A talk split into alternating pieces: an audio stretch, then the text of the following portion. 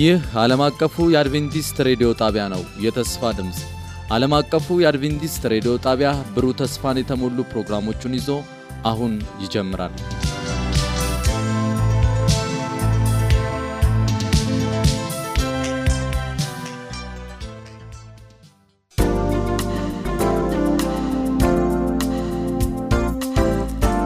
የእግዚአብሔር ቃል መልስ አለው።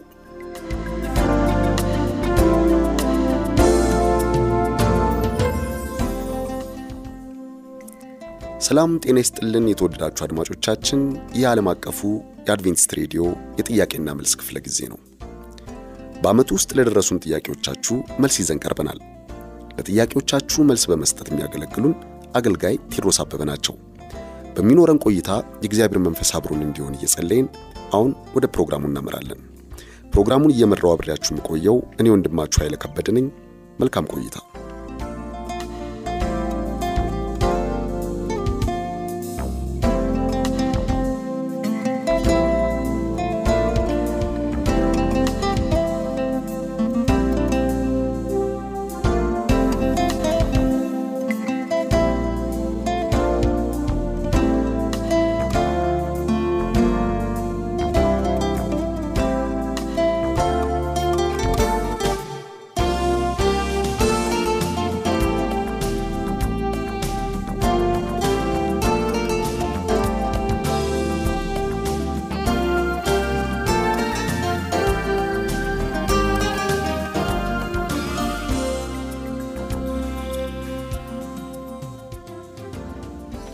የተወደዳችሁ አድማጮቻችን ለዛሬ የምናቀርብላችሁ መልስ ከአንድ አድማጫችን የተወሰደ ጥያቄ ነው። ጥያቄውን ለወንድማችን ቴዎድሮስ አበበ አቀርባለሁ እንደሚከተለው። ታላቁ ተጋድሎ ወይንም በብርሃንና በጨለማ በክፉና በጥሩ መካከል ያለው ተቃርኖ መች ተጀመረ የሚል ሲሆን ፍጻሜውስ እንዴት ነው? እግዚአብሔር ክፋትን ለምን አላጠፋም? ወይም ክፋት እንዲኖር ለምን ፈቀደ? የሚል ጥያቄ ከአድማጮቻችን ደርሶን ነበር እና ይህን ለዚህ ጥያቄ መልስ ይሆናል ብለህ ያዘጋጀኸው ሐሳብ ለተወደዱት አድማጮቻችን እንድታስተላልፍልን እንጠይቃለን። መቀጠል ትችላለህ። በጣም ከፍተኛና ጥልቅ የሆነ ጥያቄ ነው። ስለ ታላቁ ተጋድሎ ወይም ስለ ክፋትና በጎነት ወይም ስለ ጥሩና ስለ መጥፎ አጀማመር የሚመለከት በብርሃንና በጨለማ መካከል በክፉና በጥሩ መካከል ያለው ተቃርኖ እና የዚህ ደግሞ ፍጻሜ መቼ ነው የሚልም ሀሳብ አለ በጥያቄ ውስጥ። እንደገና እግዚአብሔር ክፋትን ለምን አላጠፋም ወይም ደግሞ ክፋት እንዲኖር ለምን ፈቀደ የሚል ነው እንግዲህ የአድማጫችን ጥያቄ። በጣም መሰረታዊ ጥያቄ ነው። እግዚአብሔር በመጀመሪያ ደረጃ ማወቅ ያለብን በዘፍጥረት ውስጥ ባለፈው ሳምንት ፕሮግራማችን ላይ ባለፈው ጥያቄያችን ላይ ስንመልስ ሳለ እግዚአብሔር ፍጥረታትን ሁሉ ፈጠረ።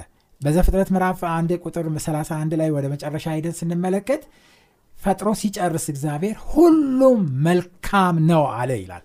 እግዚአብሔር ከፈጠረው ሁሉ ነገር በጣም መልካምና የተስተካከለ በጣም ትክክለኛ ነበረ። ምንም እንከን የሌለው ነበር እግዚአብሔር የሰራው ስራ እና መጥፎ ነገር አልሰራም። ስለዚህ የመጥፎ ነገር ፈጣሪ ወይም የክፉ ነገር ፈጣሪ እግዚአብሔር አይደለም።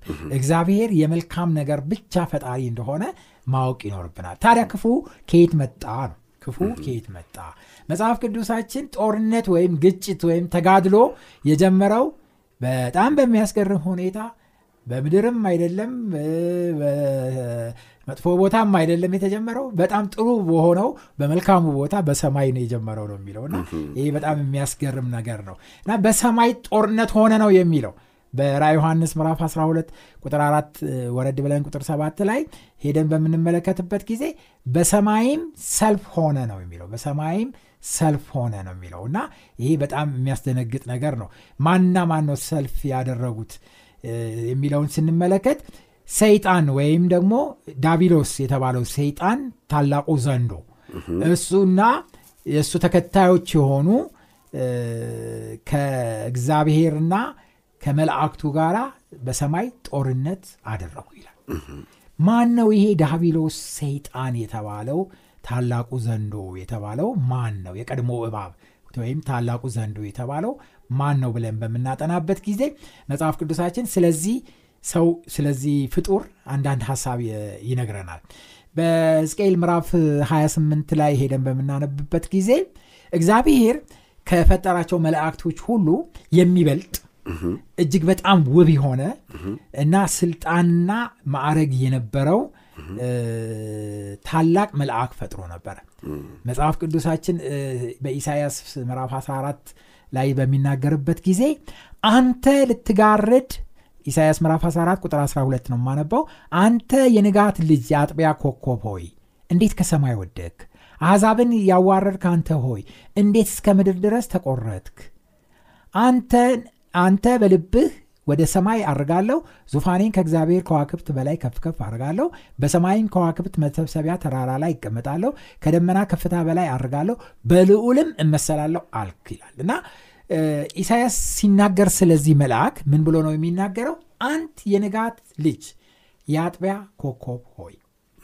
ይሄ በዕብራይስጥ ቀጥታ ሲጻፍ ሉሲፈር ሉሲፈር ተብሎ ንጻፈው ሉሲፈር ማለት ብርሃን ተሸካሚ ብርሃን የሚሸከም ወይም የአጥቢያ ኮከብ የሚል ፍቺ ይሰጠናል። እና ብርሃን ተሸካሚ የአጥቢያ ኮከብ አርጎ እግዚአብሔር ፍጹም አርጎ የፈጠረው መልአክ እንደነበረ እና እሱ ደግሞ በሰማይ አገልግሎት የአገልግሎት ዘርፍ ነበረው። ይህንን የሚነግረን በዝቅኤል ላይ ነው። ዝቅኤል ምዕራፍ 28 ከቁጥር 12 ላይ ደግሞ ሄደን ስናነብ ጌታ እግዚአብሔር እንዲህ ይላል ጥበብ የሞላህ ውበትህም የተፈጸመ መደምደሚያ አንተ ነህ። በእግዚአብሔር ገነት በኤደን ነበርክ። የከበረ ዕንቁ ሁሉ ሰርዲስ ቶፒስ አልማዝ የሚያንጸባርቅ ዕንቁ ወርቅ ልብስህ ነበረ። የከበሮና የእምቢልታ ሥራ በአንተ ዘንድ ነበረ። በተፈጠርክ ቀን ተዘጋጅቶልህ ነበር። አንተ ልትጋርድ የተቀባ ኪሩብ ነበርክ። በተቀደሰው በእግዚአብሔር ተራራ ላይ አኖርሁ። በእሳት ድንጋዮች መካከል ተመላለስ ከተፈጠርክበት ቀን ጀምረ በደል እስኪገኝብህ ድረስ በመንገድህ ፍጹም ነበር ይላል። ፍጹም ነበር በጣም የሚደንቅ ነው። እንዲህ አይነት መልአክ ነበረ። ይህ መልአክ ስልጣኑ ከእግዚአብሔር ዙፋን ቀጥሎ ነው። የእግዚአብሔርን ዙፋን በክንፉ የሚጋርድ ነው። ከሱ በላይ ማንም የለም። ከመላእክቶች ሁሉ አንደኛ እሱ ነው። በቃ የእግዚአብሔር ዙፋን ጎን የሚቀመጥ ይሄ ብቻ አይደለም። በውበትህ መደምደሚያ የሌለህ ማለት ማለት ነው።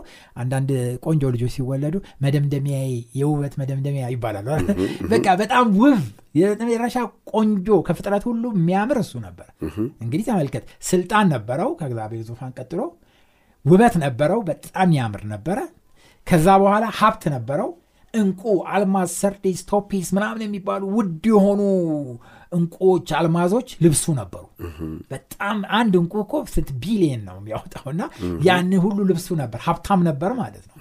እንግዲህ አንድ ሰው ውበት ካለው ስልጣን ካለው ሀብት ካለው ይሄ ብቻ አይደለም። አራተኛ ጥበብ ጥበብ ደግሞ ጥበብ ደግሞ በጣም አዋቂ ከሱ በላይ ማንም አዋቂ የሌለ ማለት ነው። እና በጥበብህ ደግሞ በቃ የተሞላህ በጥበብ የተሞላህ ማለት በቃ ጥበብ አዋቂ የመጨረሻ ሰው አዋቂ ሆኖ እንዴት ይሳሳታል? በጣም የሚያስገርም ይሄ ሁሉ ነገር ተሟልቶለት ነበረ። ነገር ግን ኢሳያስ እንደሚናገርን በኢሳያስ ምዕራፍ 14 አልበቃውም ይሁሉ ይሄ ሁሉ ሊያረካው አልቻለም። ስለዚህ በልዑል እመሰላለሁ አለ በኢየሱስ ክርስቶስ እመሰላለሁ። በሱ ዙፋን ላይ በሱ ዙፋን ላይ ብቻ አለ ከሱ ዙፋን በላይ ዙፋኔን ከፍ ከፍ አደርጋለሁ ወደ ሰማይ። ከሱ በላይ እግዚአብሔርን ከስራ አድርጎ ፈጣሪን ከስራ አድርጎ እሱ ከሱ በላይ እሆናለሁ አለ። የሚገርም ነገር እኮ ነው። እና ከሱ በላይ እሆናለሁ ብሎ አመፅ አስነሳ በሰማይ። እና በጣም የሚደንቀውና የሚገርመው በራ ዮሐንስ ምዕራፍ 12 ላይ ሄደን በምንመለከትበት ጊዜ ለአመፁ ተባባሪ እንዲሆኑት መላእክቶቹን እየዞረ መቀስቀስ ጀመረ። እና በጅራቱ ይላል በጅራቱ ቁጥር አራት በጅራቱ የሰማይ ከዋክብትን ሲሶውን እየሳበ ወደ ምድር ጣላቸው። ከሰማይ መላእክቶች መካከል ፐርፌክት ሆነው ከተፈጠሩት መካከል አንድ ሶስተኛ የሚሆኑት ከእሱ ጋር ተባበሩ እኔ ይሻላችኋለሁ ከእግዚአብሔር የተሻለ አመራር እመራለሁኝ ከእግዚአብሔር የተሻለ ዲሞክራሲ በደንብ አርጌ ያደርግላችኋለሁኝ አስተዳደር በጣም ጥሩ አርጌ እንደሚመቻቸው አርጌ እሰራላችኋለሁ ሲላቸው አንድ ሶስተኛ የሚሆኑት ከእሱ ጋር ተባበሩ። ሁለት ሶስተኛ የሚሆኑት አይ ከእግዚአብሔር ጋር ይሻለናል አሉ። ስለዚህ በሰማይ ምን ሆነ ይላል? ሰልፍ ሆነ። በሰማይ ሰልፍ ሆነ። ቁጥር ስምንት ላይ ከዚያም በኋላ በሰማይ ሰልፍ ሆነ በሰልፉም ከዚህም በኋላ ሰይጣንና መላእክቶቹ ተሸነፉ። ከዚህም ወዲህ በሰማይ ስፍራ አልተገኘላቸውም። ዓለምን ሁሉ የሚያስተው ዳቢሎስ ሰይጣን የሚባለው ታላቁ ዘንዶ እርሱም የቀድሞ እባብ ተጣለ ወደ ምድርም ተጣለ መላእክቱም ከእርሱ ጋር ተጣሉ ይላል። እና ተሸነፈ ከሰማይ ተባረረ ሰይጣን ከሰማይ ተባረረ እና ክፉ ከሰማይ ተባረረ። ብዙ ሰዎች ጥያቄ እዚህም አድማጫችን ያቀረቡት ጥያቄ ላይ ይሄንን እንደምንመለከተው ከሆነ ለምን ወዲያው አላጠፋውም ሰይጣንን? ለምን ጊዜ ሰጠው? ወዲያው ጥፋት ሲያጠፋ ለምን አላጠፋውም? መላእክቶቹም ከእሱ ጋር አድርጎ ለምን አላጠፋቸውም? የሚል ጥያቄ ነው የሚያነሱት እና ሰይጣን አስቀድሞ ፕሮፓጋንዳ የነዛው ወይም ያወራው ወሬ ምን ነበረ? እግዚአብሔር ትንሽ ስተት ካገኘ ድራሻችንን ነው የሚያጠፈው ከምድ በቃ ከፍጥረት ዓለም ይሰርዘናል ያጠፋናል። ጨካኝ ነው ቁጡ ነው መታገስ አይችልም። ስለዚህ አንድ ጊዜ ነው የሚደመስሰን የሚል ፕሮፓጋንዳ በሰማይ አርጎ ነበረ ሰይጣን። ስለዚህ አሁን እግዚአብሔር እንደተባለውም ሰይጣንና እነዛ አንድ ሶስተኛ መላእክት በእሱ ላይ ያመፁትን ወዲያውኑ በቅስፈት አይን ቷ ቢያረጋቸው መጥፋት ይችላሉ። ከጠፉ በኋላ እነሱ ግን ሌሎቹ መላእክቶች ምንድን ነው የሚሉት ሰይጣን ያለው እውነቱን ነው ለካ። ለካ አንድ ስህተት ከተገኘ በቃ ማጥፋት ነው የእግዚአብሔር ስራ። ስለዚህ እግዚአብሔር ቁጡ ነው። እኛንም አንድ አንድ ነገር ካገኘብን እንደ ሉሲፈር ይደመስሰናል ብለው በፍርሃት ነው የሚቀጥሉት እንጂ በፍቅር አይደለም። ስለዚህ ሰይጣን ስራው እንዲገለጥ የሰይጣን ማንነት እንዲታይ እስከ መጨረሻው እግዚአብሔር መታገስ ነበረበት። ስለዚህ እስከ ሰማይ አባረረው አስወጣው እሱንና እርኩሳን መናፍስት ሆነው የእሱ ተከታዮች ከሰማይ ተባረሩ። እና ከተባረሩ በኋላ በኤደን ገነት ለነበሩት ለአዳምና ለሔዋን እግዚአብሔር ማስጠንቀቂያ ነገራቸው። ክፉ እንዳለ እና ክፉ እንዳለ ማስጠንቀቂያ ነገራቸው። ሁል ጊዜ እሱን እንዲመርጡ እሱን እንዲሰሙ። አንድ ብቻ ማሳሰቢያ በኤደን ገነት ውስጥ በመካከል አንዲት ዛፍ አደረገና እግዚአብሔር ከዚህ ዛፍ በበላችሁ ጊዜ ሞት ሞታላችሁ ስለዚህ ወደ እሱ አትቅረቡ ብሎ እግዚአብሔር ማስጠንቀቂያ አደረገላቸው። ከሌሎች ሁሉ ግን ነፃነት ሰጣቸው። ስለዚህ እግዚአብሔር ይህንን ማስጠንቀቂያ ከነገራቸው በኋላ አዳምና ሂዋን ባሉበት ዳቢሎስ ለማሳሳት እንደመጣ እናያለን። እና ይዞት የመጣው ነገር በጣም የሚያስገርም ነው። ሰማይ ላይ ያልሰራለትን ወይም ከሰማይ ያባረረውን theory ይዞ ነው የመጣው። theory ው ምን የሚል ነው እኔ እንደ እግዚአብሔር እሆናለሁ ነው ያለው ከዛ በኋላ ለሂዋን መጣና እግዚአብሔር ከኤደን ገነት ዛፍ ካለው በሙሉ እንድትበሉ ፈቅዶላቸዋልን አላት። ሲላት ጊዜ አይ እግዚአብሔር ሁሉን እንድንበላ አልፈቀደም። ከሁሉ እንድንበላ ፈቅዷል። ነገር ግን ከመካከል ካለችው ከዚች ከአንዷ ብቻ እንዳንበላ. አይ ለምን አላችሁ? ከዚህ በበላችሁ ጊዜ ሞትን ትሞታላችሁ አለን. ከዛ ምን አላት? አትሞቱ እንደ እግዚአብሔር ትሆናላችሁ። እሱ ራሱ እኔ እንደ እግዚአብሔር እሆናለሁ ብሎ ሰማይ ላይ አልተሳካለትም። አሁን ይችኑ ቲዮሪ ያመጣና ከዚህ ዛፍ በበላችሁ ጊዜ እንደ እግዚአብሔር ትሆናላችሁ። አሁን ለሰው ልጆች ምርጫ መጣ። ምርጫው እግዚአብሔር ያለው ትሞታላችሁን ነው መቀበል ያለበት ወይስ ሰይጣን እንዳለው እንደ እግዚአብሔር እንሆናለን ነው መቀበል ያለባቸው? ይሄ ግልጽ የሆነ ምርጫ ነበር። በምርጫው ደግሞ አዳምና ሔዋን በትክክል መልሱን ያውቁታል። መልሱ እግዚአብሔር ያለው ሞት ነው የሚሆነው። ይህንም በትክክል መልሱን ያውቁታል። ነገር ግን እግዚአብሔርን ከማመን ይልቅ ሴጣንን አመኑ። የሚያሳዝነው ይሄ ነው። ሴጣንን አመኑና ከዛች ዛፍ ወስደው በሉ። ከዛ በኋላ ጸጋቸው ተገፈፈ ራቁታቸውን ሆኖ ከኤደን ገነት ወጡ። ሞት ወደዚህ ምድር ገባ በዚህ ምክንያት። ስለዚህ እግዚአብሔር በእውነት ለሰው ልጆች መልካም እንደሆነ በኋላ ለሰው ልጆች የኃጢአታቸውን በደል በክርስቶስ ኢየሱስ አማካኝነት በመስቀል ላይ በቀራኒዮን ከፍሎ ሁለተኛ እድል እንደሰጣቸው እንመለከታለን። ሰይጣን ለስንት ዘመን እድል እንደተሰጠው አናቅም። ነገር ግን ሰይጣን እድሉን ሁሉ እንዳበላሸና መጨረሻ የዘላለም ሞት እንደተዘጋጀለት መጽሐፍ ቅዱስ ይመሰክርልናል ብዙ ጊዜ ወንድሞቼና እህቶቼ ለዚህ ነው መጽሐፍ ቅዱስ ያለውን ብቻ እንቀበል እያልን በተደጋጋሚ የምንናገረው። ለምንድን ነው መጽሐፍ ቅዱስ የሴጣን መጨረሻ ምንድን ነው ይላል። መጽሐፍ ቅዱሳችንን ሄደን በምናነብበት ጊዜ በሕዝቅኤል ምዕራፍ 28 ቁጥር 18 ላይ በመጨረሻ ሰይጣን በበደልህ ብዛት በንግድህም ኃጢአት መቅደስህን አረከስክ ሕዝቅኤል ምዕራፍ 28 ቁጥር 18 ስለዚህ እሳት ከውስጥህ አወጣለሁ እርሷም ትበላሃለች በሚያዩ ሁሉ ፊት በምድር ላይ አመድ አደርግሃለሁ ሁለተኛም አትገኝም ነው የሚለው። ይሄ የሴጣን finally መጨረሻ እሳት ከውስጡ ይወጣል ከዛ በኋላ ትበላዋለች በምድር ላይ አመድ ይሆናል ለዘላለምም አይገኝም ነው የሚለው። ግን በብዙ ክርስትና ሃይማኖት ውስጥ ይህንም በምንመለከትበት ጊዜ ሰይጣን እንደውም በሲኦል ቁጭ ብሎ ኃጢአተኞች ለእርሱ የተሰጡት በሹካ እየወጋ እያቃጠለ እያንጨረጨረ ጥርሱ እንደዚህ የሚያስፈራ አይኑ በጣም ቀንድ ያለው ጸጉር ያለው ሆኖ እሱ አንድ ጊዜ አንድ ቤተ መቅደስ ውስጥ እንደዚ አይነት ስዕል ተስሎ አየሁኝና ምንድን ነው ይሄ አባቢ እየጠየኳቸው ስጠይቃቸው እሳቸው መጡና ይሄማ ሳጥናኤል ዳቢሎስ የሚባለው ነው አሉኝ እንዴ? ምን ማለት ምን እያደረገ ነው? እሱ እሳት ውስጥ ቁጭ ብሎ እነዚህ ራቁታቸውን ያሉ ሰዎች በሙሉ ለእሱ ተሰጠውት እየጠበሰ እያቃጠለ ይጫወትባቸዋል በቃ። ለመቼ ጊዜ? ለዘላለም እያቃጠለ እየጠበሰ ይጫወትባቸው ቆይ አባ አንድ ጊዜ ጥያቄ ያለ እሱን እሳቱ አቃጥለውም ወይ?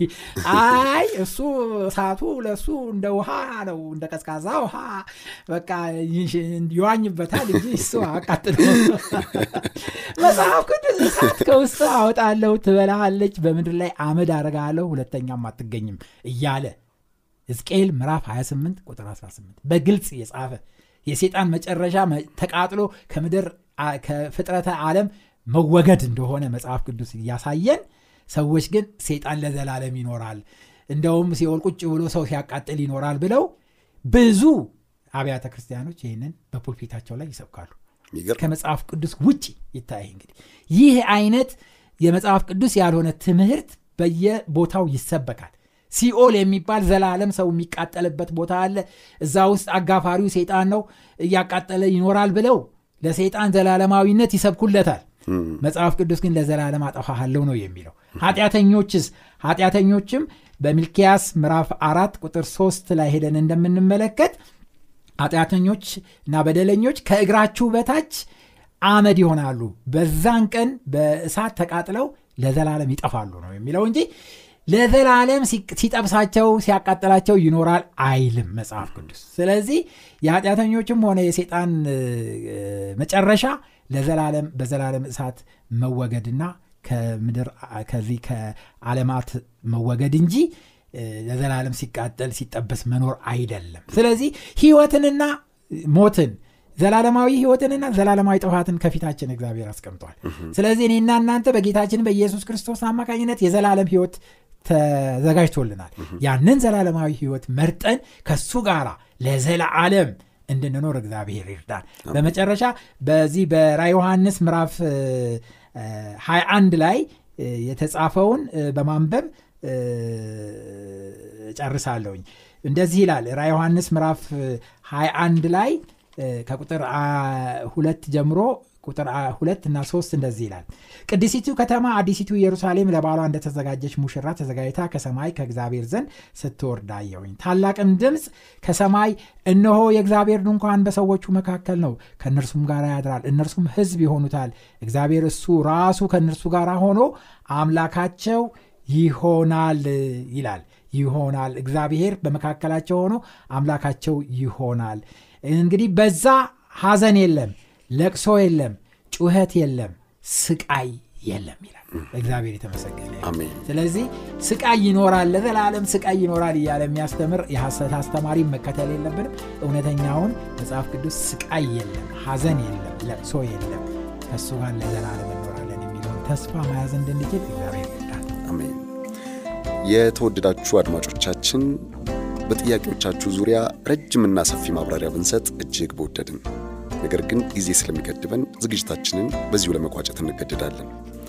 ለሚኖራችሁ ጥያቄና አስተያየት በመልእክት ሳጥን ቁጥር 145 ብላችሁ ብትልኩልን ወይንም በስልክ ቁጥር 09 10 82 81 82 ብትጽፉልን ልናስተናግዳችሁ ዝግጁ መሆናችንን እናሳውቃችኋለን። የተወደዳችሁ የእግዚአብሔር ቤተሰቦች ስለነበረን ቆይታ እጅግ አድርገን እግዚአብሔር እናመሰግናለን በመልሶቹ ለተባረካችሁ እናምናለን ሐሳብ አስተያየቶቻችሁን ደውሉልን ጻፉልን ጥያቄዎቻችን ጥያቄዎቻችሁን ወደ እኛ ላኩ። እኛም መልስ ይዘን ወደ እናንተ እናደርሳለን። እግዚአብሔር ይባርካችሁ። መልካም ጊዜ።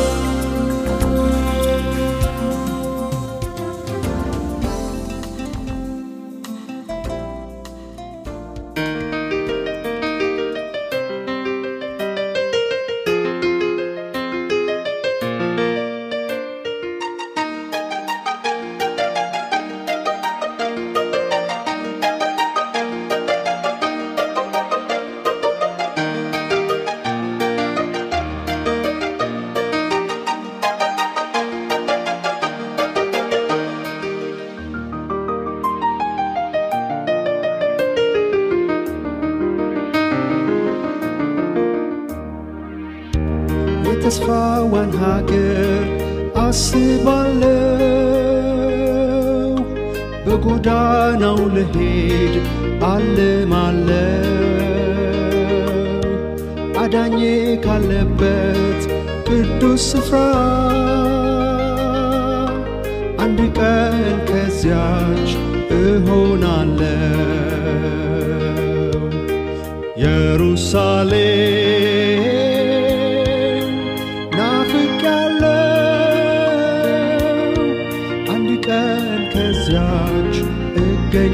እገኛለሁ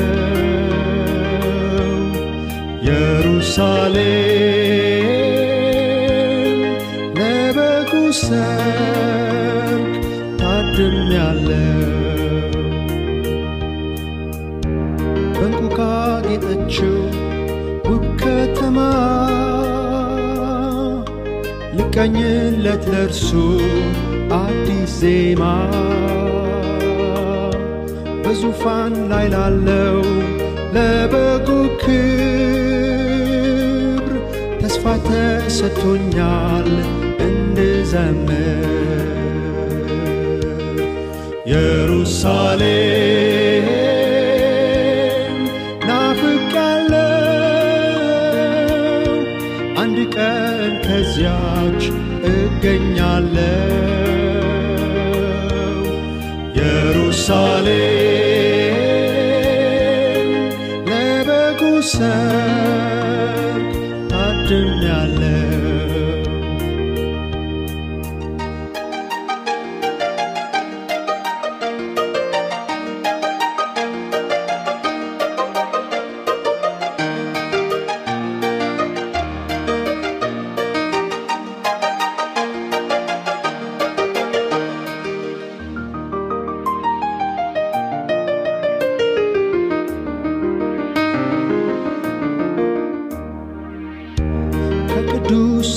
ጋር በመቅደሱ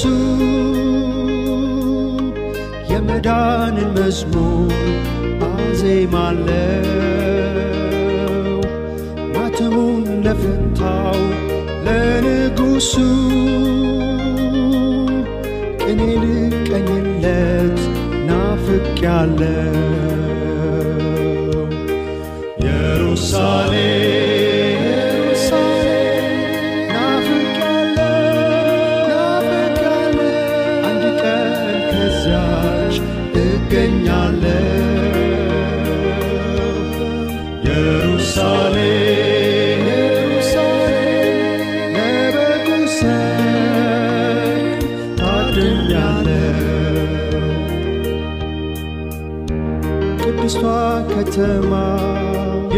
ኢየሩሳሌም የእንቁ ደጆችሽን አስባለሁ። ሐሴት፣ ፍቅር፣ ሰላም ከሞላበት ብርጭቆ ባህር ላይ እቆማለሁ። ኢየሩሳሌም